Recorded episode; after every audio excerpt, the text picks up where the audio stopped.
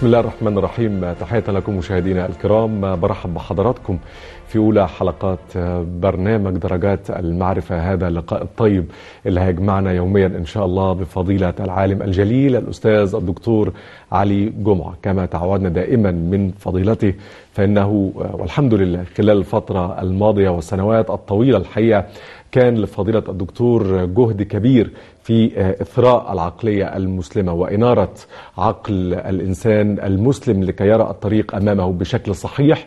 واليوم إن شاء الله وفي قادم الأيام مع فضيلة الدكتور ومن خلال هذا البرنامج ستكون هناك معالم طريق واضحة أمام المسلم لكي يستطيع أن يفرق بعقله وأن يستعمل أدوات العقل التي وهبها الله سبحانه وتعالى إياه لكي يتعرف على الطريق الصحيح. وبالتالي يصل إلى المراد مراد الله سبحانه وتعالى من الخلق وهو إعمار الدنيا وأن يكون الإنسان على الطريق الذي يرضاه الله سبحانه وتعالى. اسمحوا لي بعد ما برحب طبعا بحضراتكم برحب بفضيلة الإمام العالم الجليل الأستاذ الدكتور علي جمعة. أهلا بفضلك مولانا. أهلا وسهلا بكم. سعداء نكون مع حضرتك. الله يكرمك أهلا وسهلا. وسهلا. نتشرف بكم. الله يخليك يا مولانا. الحقيقة أولى حلقات هذا البرنامج في هذه الأيام الطيبة هتكون الحقيقة على آه، ماهية خلق الإنسان. لماذا خلق الله سبحانه وتعالى الإنسان؟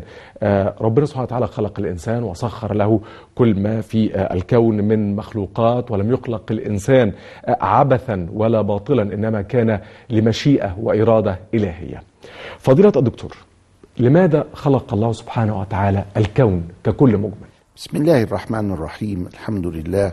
والصلاة والسلام على سيدنا رسول الله وآله وصحبه ومن والاه.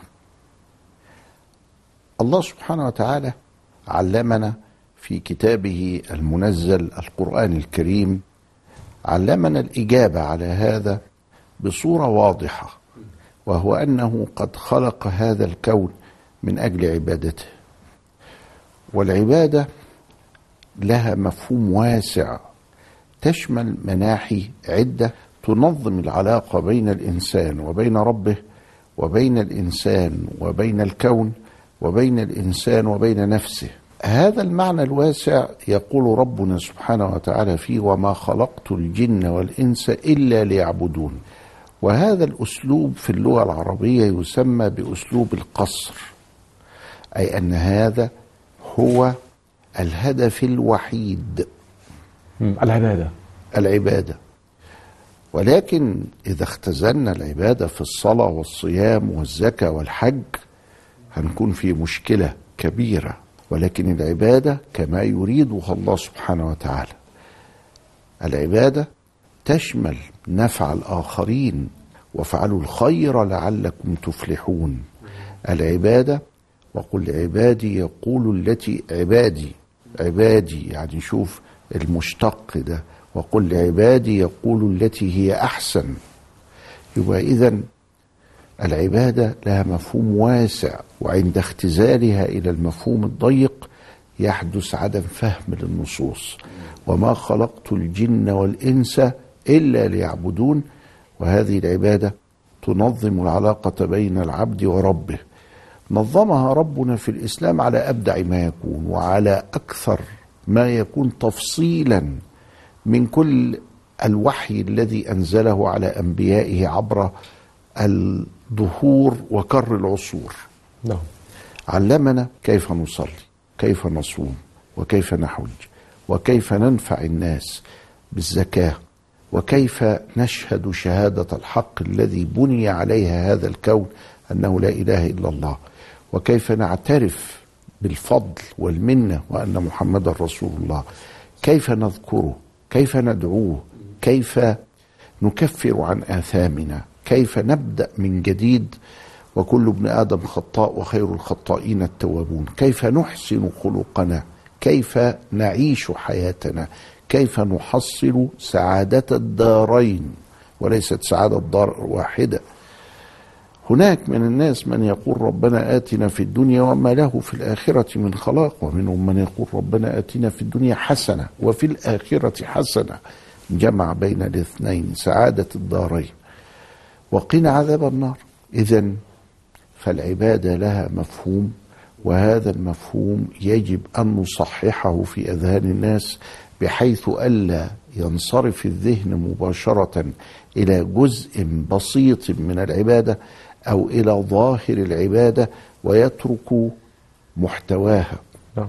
ونتكلم أن هذا مع أهميته باعتبار أنه الإناء الصلاة والصوم وكذا إلى آخره كل العبادات دي هي إناء يوضع فيه مراد الله سبحانه وتعالى من كونه. فماذا أراد؟ إني جاعل في الأرض خليفة. وهذه هي المعنى الثاني. الذي هو مضمون العبادة الذي هو يحفظ في العبادة الذي لن نتوصل إليه إلا بتلك العبادة. ولذلك هذه فروض لن نتركها. حتى لو سرحت في صلاتي حتى لو لم أخشع في صلاتي فلعل صلاته أن تنهاه يوما. إن الصلاة تنهى عن الفحشاء والمنكر ولذكر الله أكبر. فحتى هذا حتى أصل إلى إني جاعل في الأرض خليفة. هو أنشأكم من الأرض واستعمركم فيها يعني طلب منكم عمارها الألف والسين والتاء تدخل للطلب. نعم. تدخل لأنه يطلب مني أن أعمرها. يبقى إذن طلب العمارة ده تكليف علي ويجب أن أعمر الأرض. ووضح علي بقى في الوحي كله كيف أعمرها. وما هو الصلاح وما هو الفساد. وأيضا قد أفلح من زكاها وقد خاب من دساها ونفس وما سوى فألهمها فجورها وتقواها قد أفلح من زكاها وقد خاب من دساها يعني وهديناه النجدين يعني أنه أرشدنا إلى الخير والشر إلى الحق والباطل وجعل ما يتوصل به إلى هذه الحقائق هو العقل. العقل. فوهبنا عقلا وأسقط التكليف عمن لا عقل له. فالصبي الصغير الذي لم تكتمل معلوماته أسقط عنه التكليف.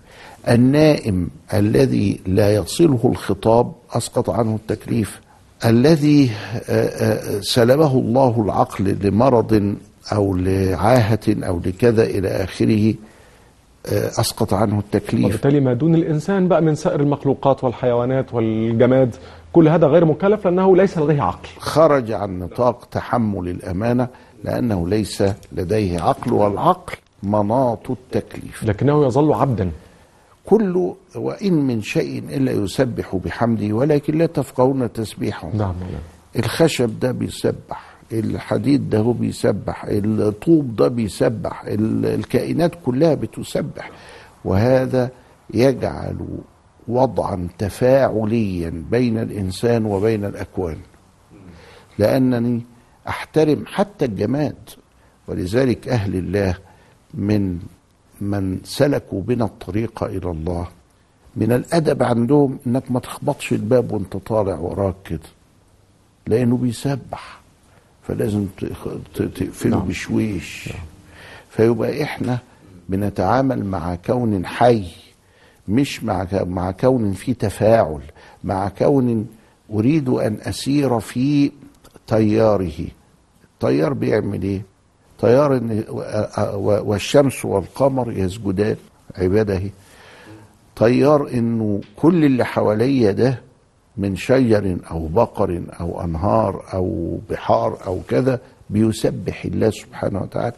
هذا المفهوم الواسع هو الأساس للمدخل في تعاملنا مع البيئة. صحيح. اللي هم يحاولوا إنهم يفصلوها عن يخلوا حقوق الإنسان شيء ويخلوا البيئة شيء آخر. لكنه في المفهوم الإسلامي هو شيء واحد. ولذلك المفهوم فيه رؤية شاملة كلية بتجعل العبادة تحتها العمارة والتزكية. وبتجعل العمارة والتزكية من أركان العبادة.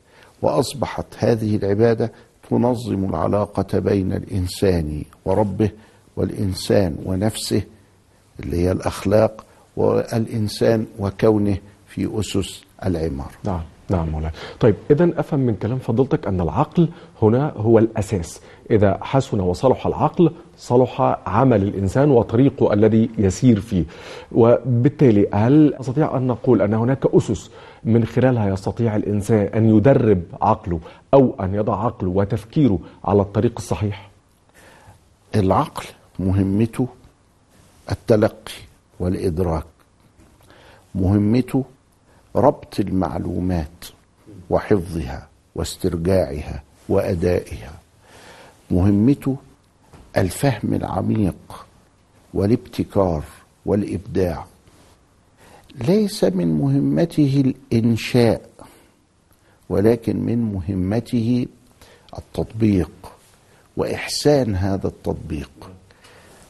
أنا الآن عندي عندي كتابان كتاب الله المسطور الوحي القرآن وكتاب الله المنظور الكون وكلاهما قد صدر عن الله سبحانه وتعالى.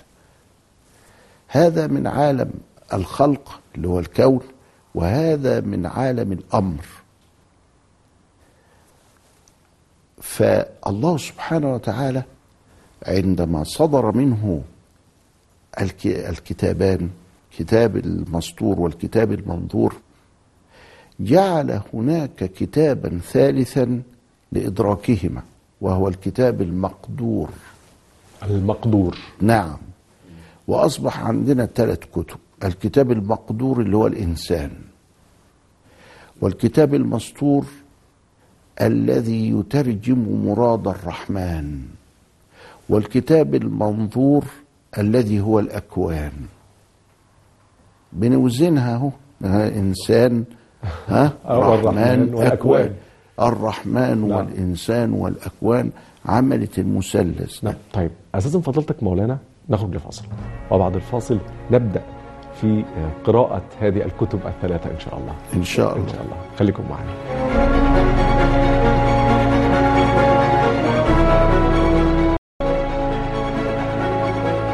أهلا بحضراتكم مرة أخرى مشاهدينا الكرام ونستكمل هذا الحديث الطيب مع فضيلة الأستاذ الدكتور علي جمعة. أهلا بكم مولانا مرة أخرى.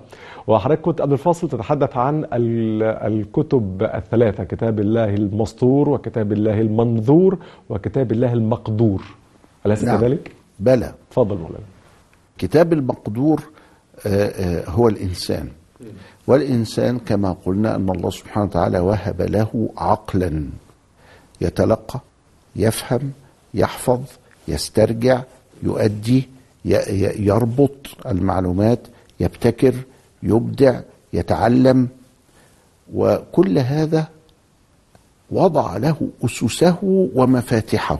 في كتاب الله المسطور وكتاب الله المنظور أيضا وجعل الكتاب المسطور والكتاب المنظور مصدرا للمعرفة. ولذلك هما لا يتعارضان اطلاقا لأن الثلاثة من عند الله ألا له الخلق والأمر. تبارك الله رب العالمين. شوف إزاي. له الخلق اللي هو الأكوان وله الأمر اللي هو القرآن. إزاي هيتعارض القرآن مع حقائق الأكوان؟ يعني ما أقدر أقول ده الدين والدنيا؟ الدين والدنيا العلم وال- والمعرفة. قول اللي تقوله. ما فيش تناقض ولذلك لم يمر المسلمون قط بما برت به أوروبا عندما اصطدموا بمنتجات جاليليو. صح. جاليليو وكوبرنيكوس لما جم واكتشفوا دوران الأرض واكتشفوا بالتلسكوب المجرات العالية وكذا إلى آخره لما عملوا كده اصطدموا بمقررات كانت موجودة في الكنيسة حينئذ. لدرجة إنه في آه، آه، في التاريخ في آه، القرن ال19 حاجة اسمها بسنت. إيه بسنت ده؟ الخطاب البابوي. البابا كل حين كده يطلع خطاب بيشرح فيه توجهات الكنيسة. ففي خطاب والخطاب يتسمى بأول عبارة فيه. سنة 95 كان اسم الخطاب روعة الحقيقة. لأن أول كلمة فيه هي روعة الحقيقة كذا كذا. بسنت دي كلمة لاتيني ممكن يكون يعني معناها أي معنى يعني لكن سمي الخطاب ببسنت مشهور في الأوساط بسنت. حرم فيه سبعين علم. سبعين علم. آه. ده من منظور؟ من من منظور مخالفتها للنص. للنص. اللي هو الكتاب المسطور. اللي هو الكتاب المسطور. آه ده فيه مشكلة. ولذلك بدأ الجماعة الألمان في إنشاء علوم تحاول أن تفك هذا التناقض. وسموها الهرمونوتيكا. الهرمونوتيكا ده عايز يعمل تناغم واتساق ما بين الكتاب المسطور والكتاب المنظور لأن في مشكلة. هذا الكلام لا تجده في القرآن. صحيح. تجد القرآن إعجازه أنه مع كل سقف معرفي يصل إليه الإنسان. كل ما الإنسان وصل في إدراك حقائق الكتاب المنظور استحمل هذا وتحمله الكتاب المسطور ومن هنا في انبهار. والناس يقول لك ال- الإعجاز العلمي. هو إعجاز علمي إيه؟ القرآن ما فيش الإعجاز العلمي بمعنى إنه كل ما نشوف اكتشاف ولا اختراع نقول ما هو مذكور في القرآن مش هو ده الإعجاز العلمي. الإعجاز العلمي هو أنك عندما تصل إلى الحقائق المسلمة في الكون لا تجد النص مخالفا لها. سبحان الله. مم. مش راضي يخالف. يبقى ده من عند الله. ألا يعلم من خلق اللي هو الكون وهو اللطيف الخبير. ما هو عارف إيه اللي, اللي معمول إزاي وهيبقى فيه إيه. فاذا ولأن المقدور والمسطور والمنظور من عند الله نعم. ولأنها من عوالم مختلفة فهذا من عالم الخلق وهذا من عالم الأمر. خلانا نقول ده القرآن متجاوز للزمان والمكان فالقرآن غير مخلوق. فلما يجي واحد زي المعتزلي ويقول لا ده القرآن مخلوق ده يترتب عليه إيه؟ أنه زمني. زمني يعني إيه؟ يعني ينفع لعصر النبي وما ينفعش بعد كده. الدنيا أيام المعتزلة ما كانتش متغيرة قوي كده ولذلك كان كلامهم مش معناه كده. لما قالوا ده ال- القرآن مخلوق إيه اللي يترتب عليه؟ يعني مخلوق ولا مش مخلوق؟ ما المصحف قطعا مخلوق؟ كمادة. كماد ما هو ما كانش مطبوع وبعدين طبع ما هو ما كانش مكتوب وبعدين اتكتب يبقى حادث أهو. أيوه ولكن الابدال مخلوق. المدلول بقى هو اللي غير مخلوق. كلام الله اللي هو الصفة القائمة بذاته غير مخلوق. ما كانتش واضحة عند الجماعة المعتزلة لأنها يترتب عليها إيه يعني؟ مش هيترتب عليها حاجة. عصرنا زي عصر النبي. ما خدوش بالهم. أهل السنة ربنا نور قلوبهم وخدوا بالهم إن القول بهذا قد يتغير في قابل الأيام فتتغير الدنيا. وإذا قلنا إن هو مخلوق يبقى لازم يتغير معاه. بس ده بيقول لك خاتم النبيين وخاتم المرسلين وده, وده آخر رسالة و ده ما فيش نبي بعد كده. مين اللي هيغير؟ ولذلك القرآن نبي مقيم. الله. ولذلك القرآن غير مخلوق. فلما جه مثلا زي الأستاذ نصر أبو زيد الله يرحمه وقع هو كان يؤكد أنه مسلم بس وقع فيما وقعت فيه المعتزلة. وقال يا جماعة ده القرآن ده بتاع زمنه أيوة صح كده ما هو لو كان مخلوق يبقى بتاع زمنه يبقى رضي الله تعالى عن أحمد بن حنبل اللي وقف موقف رجالة وقال له لا مش مخلوق. وده ما هوش بتاع زمن وده في كل زمان ومكان. طب إزاي؟ وهنا جاءت المفارقة وحصل اللي حصل فيه آه، معاه لأنهم ما قدروش يفهموا إنه هو بيقول مقولة قديمة ولكن بقت مقولة فجة. نعم. إيه اللي فججها؟ إن عصري اختلف عن عصر النبي عليه السلام جدا ولذلك احتجت إن أنا أغير التصرف معه. فهل أغير القرآن عشان أغير التصرف معه؟ أو هو دي المشكلة؟ هي دي المشكلة اللي حصلت. فالناس راحت مكفراه وبتاع وهو يقول لهم يا جماعة أنا مسلم أنا مش كافر ولا حاجة. ولذلك ينبغي علينا أن ندرك هذه الأشياء بوضوح حتى نفهم إحنا رايحين فين وجايين منين. اللي هو بيقول أنا بقول عليه غلط. ليه؟ لأن القرآن مش مخلوق ولذلك فهو قد تعدى الزمان. نعم. ولكن هناك فرق بين النص وبين تفسير النص. طب الفرق بين النص وتفسير النص له أدواته وله قواعده وله مناهجه والعقل هنا هيدخل لاستيعاب هذه القواعد والمناهج والكيفيات ويذهب إلى النص من أجل أن يفسره حتى يطبق مقاصد الشريعة دون الخروج عن مقتضيات اللغة ومقتضيات الإجماع ومقتضيات المآلات ومقتضيات المصالح الله الله الله. ده علم وليه علماء بقى. ولذلك خطير جدا اللي بعض إخواننا برضو بيدعو إليه إن الدين مش علم. لا يا أخي الدين علم. الدين علم. هنشوف كيف تغير الواقع ومتى تغير الواقع وإلى أي مدى تغير الواقع ثم ما دور العقل. نعم. في فهم النص وفي فهم الواقع وفي كيفية الوصل بينهم. أدي بقى شغل العقل أهو. صحيح مولانا. واخد بالك؟ فهو ده شغل المعرفة. وهذه هي درجات المعرفة اللي سيادتك سميت البرنامج بتاعك بيها.